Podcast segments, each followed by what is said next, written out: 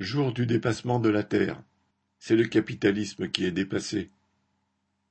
Cette année, le jour du dépassement de la Terre a été atteint mercredi 2 août.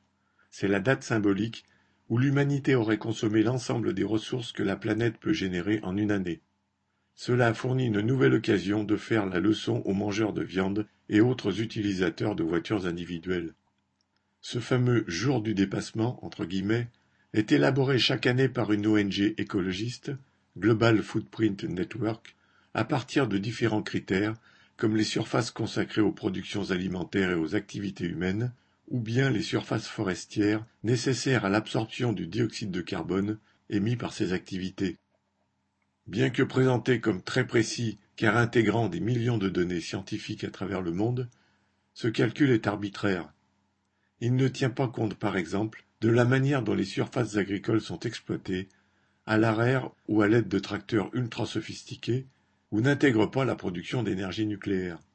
Elle a en tout cas le mérite d'alerter sur l'utilisation des ressources de la planète et permet de comparer les pays entre eux, car chacun a son propre jour de dépassement. Entre guillemets. La France, parmi les mauvais élèves, l'atteint dès le 5 mai. Tous les médias relaient complaisamment l'idée qu'il faudrait ainsi 2,9 terres pour subvenir aux besoins de l'humanité si tout le monde vivait comme la population française, et de reprocher aux citoyens lambda ces modes d'alimentation, de déplacement ou de chauffage qui seraient trop consommateurs d'énergie ou émetteurs de dioxyde de carbone. Mais qui devrait faire preuve de responsabilité? Qui est vraiment à l'origine de la situation?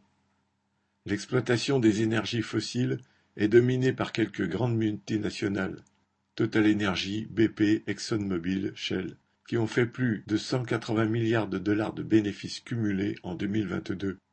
Jamais le pétrole et le gaz n'ont rapporté autant, alors que les énergies renouvelables sont, elles, moins rentables.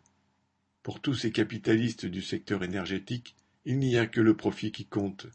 Et après des années de stagnation, voire de recul, les investissements dans l'exploration et l'exploitation du pétrole ont augmenté de 13% en 2022, les compagnies reprenant notamment des projets mis en sommeil.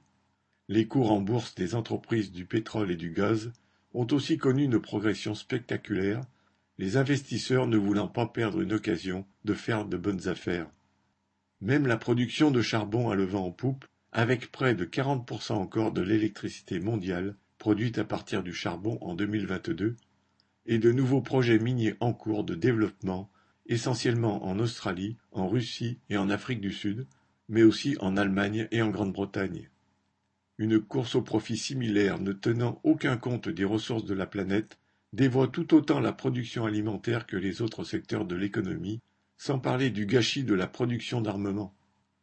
Les alarmes lancées par les ONG, les conférences mondiales sur le réchauffement climatique peuvent bien se succéder ce sont, au bout du compte, les grandes entreprises capitalistes qui commandent et qui décident en fonction de leurs seuls intérêts. Pour que l'humanité ait enfin la possibilité de gérer réellement les ressources de la Terre, il faut la débarrasser de leur emprise. Valérie Fontaine